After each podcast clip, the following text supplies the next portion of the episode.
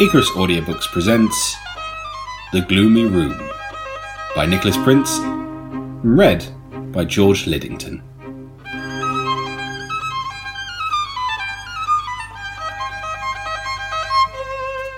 Our story begins in the quiet American town of Helston Hill.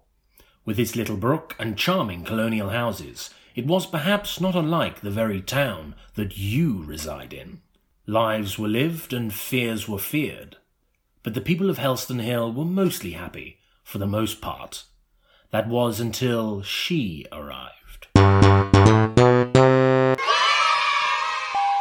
going to change that in post. Okay. At the very top of Helston Hill sat Helston House, a structure doomed from the start. Built from the wood taken from the hangman's gallows, it perched at the summit like a twisted gargoyle. The people knew to leave it well alone, again like a gargoyle. And then, on All Hallows' Eve, a sign appeared in the overgrown garden. The townsfolk could not believe their eyes. Someone had bought Helston House. Who could be so foolhardy? A vegetarian? Obviously it was much worse than that.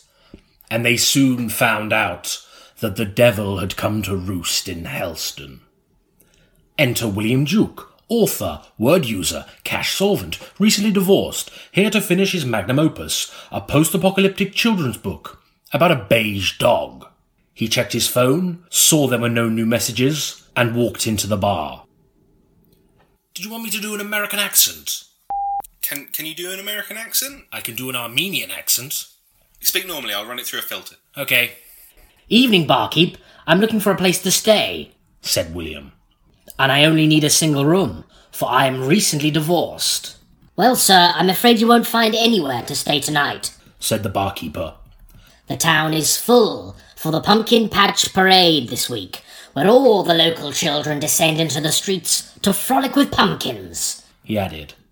William frowned. Generally speaking, he hated local customs. "I desperately need somewhere to stay to finish my work. I heard a new guest house that just opened." William still had most of his life ahead of him. He was young and ready to write, but he was suffering from terrible writer's block. The barkeeper coughed anxiously as William said this. "Hold on, I've got a brilliant cough on the desk. Do it again and I'll put it through." "Will do." "I desperately need somewhere to stay. I heard a new guest house that just opened." The barkeeper coughed anxiously as William said this.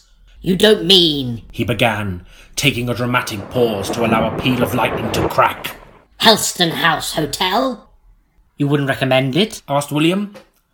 "No, even for its 5-star splendour, renovated rooms, 24-hour bar, spa and gym, boutique shopping experiences and dinner theatre, starring none other than Scottish-American actor, singer and dancer John Barrowman," bellowed the barkeeper. "Why not?" pressed William. His hands clenched into fists as he remembered a troubling incident from his childhood.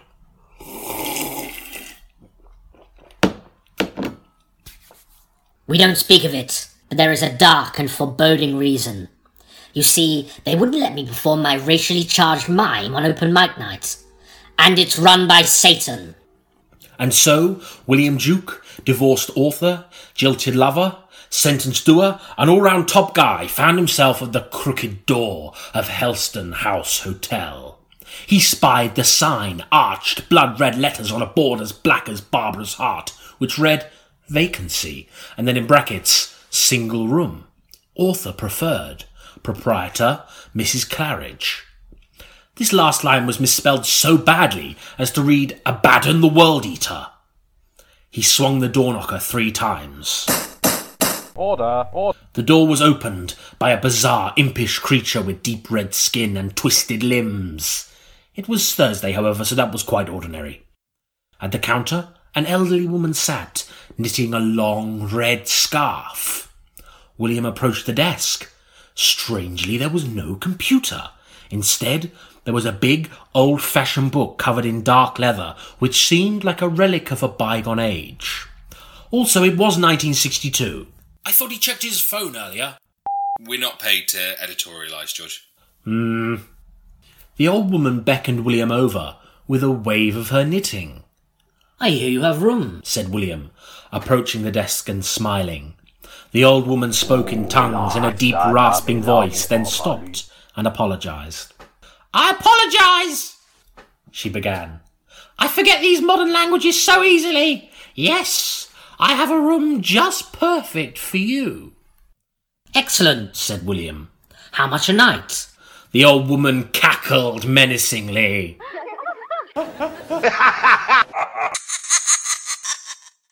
Yeah, I'm working on that. "I don't want your money," she screeched. "Communist!" spat William. "You pay in quite a different way here, Mr. William Duke," said Mrs. Claridge, handing him a key.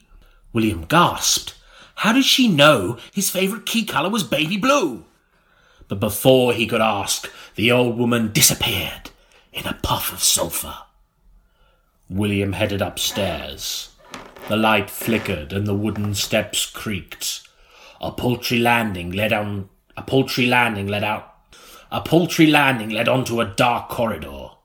At the very end, a distant door. His room. "Take me out to the..." "Sorry!" William walked down the corridor. All the other doors were locked shut. Somewhere, a trainee pumpkin grower screamed. He put the key in the lock and swung the door open. A tidal wave of metallic-tasting blood rushed outwards, knocking William to his feet and soiling his tracksuit. Now he would have to get it dry-cleaned. "Bother," he said. "Well, remember, you couldn't take my dinner trousers to the cleaner if you got a chance, Ian, could you?" "Minutes of studio time left, George." He went inside. The room was small, with mustard-coloured walls and mustard-coloured carpet. There was a smell in the air. It might have been mustard. Candles burnt on the desk. A kettle sat in the corner next to a jug of sour milk. "I hate you!" said the milk. There wasn't much light. Indeed, the room was gloomy. William placed his typewriter on the desk and loaded it with paper. The type bars rattled like the bony ribs of his treacherous ex-wife Barbara. He sat and placed his fingers on the keys. Gloomy shadows swirled around his hands. A sudden rush of energy flowed out of him onto the page like a cracked egg. He was the creator. He felt powerful. He began. The story leapt forwards, rich with stunning twists and beautiful imagery. In one chapter alone, the beige dog was double-crossed, murdered, brought back to life, murdered a second time and involved in a sordid affair with a puce hen. William wrote late into the gloomy night, and all the while, the gloomy room got gloomier. You wouldn't guess it was called the Gloomy Room, would you? Well, quite. He woke up suddenly the next morning at his desk. Light shone through the window into the gloomy room. On the desk beside him, a pile of freshly baked chapters. He stretched and stood up. That had truly been the best night's work he had ever done. He found himself wondering what Mrs. Claridge had meant by paying in a different way as he opened his bedroom door. The corridor was dark as night. All the doors were closed. The light from his window cast his shadow outwards. A little girl stood between him and the stairs. William froze. She had long, dark hair that framed her face and a pale blue dress. She slowly smiled, her grin stretching unnaturally far, showing hundreds of sharp white teeth. William felt his heart racing. The little girl jumped the length of the corridor in one bound, her head spinning around and around. William screamed in fear as the demon girl flew at him. "Give it a shot, then." "Must I?" "Go on, they should get what they pay for." "Haven't you got one on the desk?" "Oh!" "That's the stuff." William screamed in fear as the demon girl flew at him. "Room service!" the little girl boomed. William put his hand to his heart. "Oh, okay, yes, please." He stopped and gave the girl a worried look. "But no milk, please," he added, as sick poured from her lips into a dainty china jug. The town of Helston Hill. William had been drawn to it. He wasn't sure why. He just needed to get away. The hill in question stretched down before him. He strolled down Main Street, passing dozens of strange-looking antique shops. A raven flew overhead. By the brook, a water-wheel turned, powering the pumpkin mine. He looked back up at Helston House Hotel. A great storm cloud sat above the hotel, dripping turgid raindrops of freezing liquid onto the miserable building, like a torrent of dead goat spit or the bitter tears of the lonely divorcee. A happy young couple passed him on a tandem bicycle. William let out a long, hollow laugh. He knew it wouldn't be long until their tandem rusted, the oxide cutting into the hearts of their relationship and their relationship's heart. He knew he didn't need anyone anymore. All he needed was his writing. As he walked back to the hotel, he saw an old man hobbling down the hill. He hated the old. They reminded him that everything came to an end, even endings, and the end of life was the ultimate end, an end to his ends, but also an end to experience, and thus everything. The end. Turn the page. Huh? Sorry? Turn over, George. The end. The end was always the hardest part. Back in the lobby of the hotel, William met his wizened hostess once more. As she knitted, the wool writhed around like soft snakes made of wool. "I see your writing went well, Mr. William Duke," said Mrs. Claridge. "Yes, the room is just perfect. How did you know?" he said. "I see everything that goes on in my hotel," she said. William blushed. Did you see? "The devil makes work for idle hands," she screeched. "A man can paint his nails black if he wants!" William gasped, rushing up to his room. He sat at his desk and loaded another sheet of paper into his typewriter. He would show them all. He began to write, and he wrote like a demon. By noon of the next day, William had almost finished the book. He had ridden for hours and hours. The room was gloomier still, and he felt exhausted, more exhausted than he had ever felt before. The writing had really taken it out of him. He rubbed his stinging eyes. It didn't matter. It was doubtlessly his very best work. Is that irony or what? It was doubtlessly his very best work. No one had ever written anything like it. Yeah, you can say that again. He only had 2 words left. The end. But he couldn't bring himself to type them. The room was becoming oppressive. He needed to get clear. And then he heard a sound. He threw open his curtains. Out in the roads below, the pumpkin patch parade had begun. Curious, he left his room.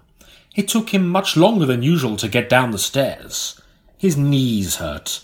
The reception wasn't manned. He moved out onto the street. The children danced by, full of youth and dripping with pumpkin innards. Over the road, the barkeeper performed his mime and was pelted with pumpkin seeds. William reached down to pick up a lump of flesh to throw. He felt his back click. He stood up suddenly in pain, then fell backwards onto his behind. The children pointed and laughed. "Get a grip, old-timer," said the elderly man he had seen yesterday, prodding William's nostrils with a pumpkin-flavoured pastry. William pulled himself to his feet. He knew something wasn't right. The storm cloud that always seemed to hang over Helston Hill Hotel rattled with thunder and burst into heavy rain. The children ran for cover as the icy water chilled their pumpkin-soaked limbs and faces. William dragged himself inside. He couldn't see Mrs. Claridge and hobbled upstairs. He couldn't see her, but he could hear her distant, cruel laughter. "Well done, Ta." He rushed into his room, as fast as his stiff knees could take him. He fell into the bathroom, slipping on his pumpkiny shoes. He stood there, in the mirror. An old man looked back at him. He felt his heart skip a beat. It burned with pain. He had become old! He stumbled out of his room, crashing into the door that sat perpendicular to his. He gasped in shock. Inside, an artist, painting the most stunning pictures he had ever seen. But she had no watercolours. With tears of pain in her eyes, she dipped the brush into an open wound on her arm and finished colouring the red skin of a demon. The terrible scream of a tortured soul filled the room. "Help me!" She gasped. "Help me!" he said. "I asked first," she said, as her arm continued to paint without her. William stepped backwards. The other doors were thrown open by an invisible force. William saw a chess player winning chess matches against an imp, being forced to eat the pieces he took, and the pieces were made of matches and stuck splinters in his lips. He saw a fat man boxing a thin man. He saw a dead gardener. He tumbled down the stairs and gasped in pain as he felt his old brittle bones breaking. He dragged himself to the front door and felt like his heart was about to burst. He pushed it open. Suddenly he was back in his room. Standing by his desk was the old woman. "Finish the book!" she yelled. "No!" he said. "Finish the book!" she said again, deeper. Oh, deeper. "Finish the book!" William struggled to his feet. Resting heavily on the desk, he reached out and typed the final words. But why is he doing this? It's quite obviously going to finish him off. We have to lock up in a minute and I need to upload the file. Can we just... Yes. Keep your hair on. THEND.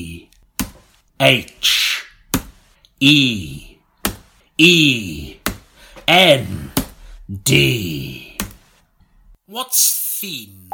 The end, George. Oops, yes, sorry, old chap.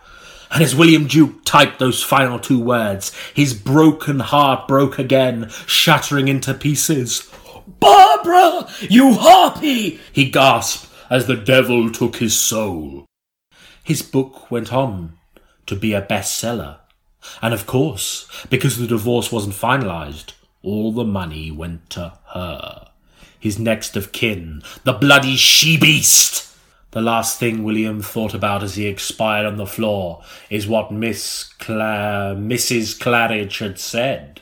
"You pay in quite a different way here." And he had paid. He had lost his life in the gloomy room. Then okay then? Yeah, I expect that'll do.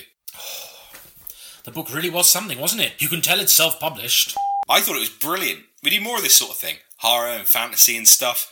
Costs double. Unusual sound effects, we can charge more. You've got the fee already, I presume. Good-o.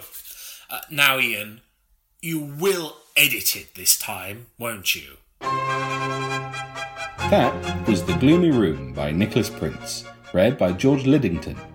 Ian Icarus was the producer for Icarus Audiobooks. Follow us on Twitter at Icarus Audiobooks, where this week one lucky follower will win incomplete list of numbers 1 to 100. Icarus Audiobooks. We fly too close to the fun.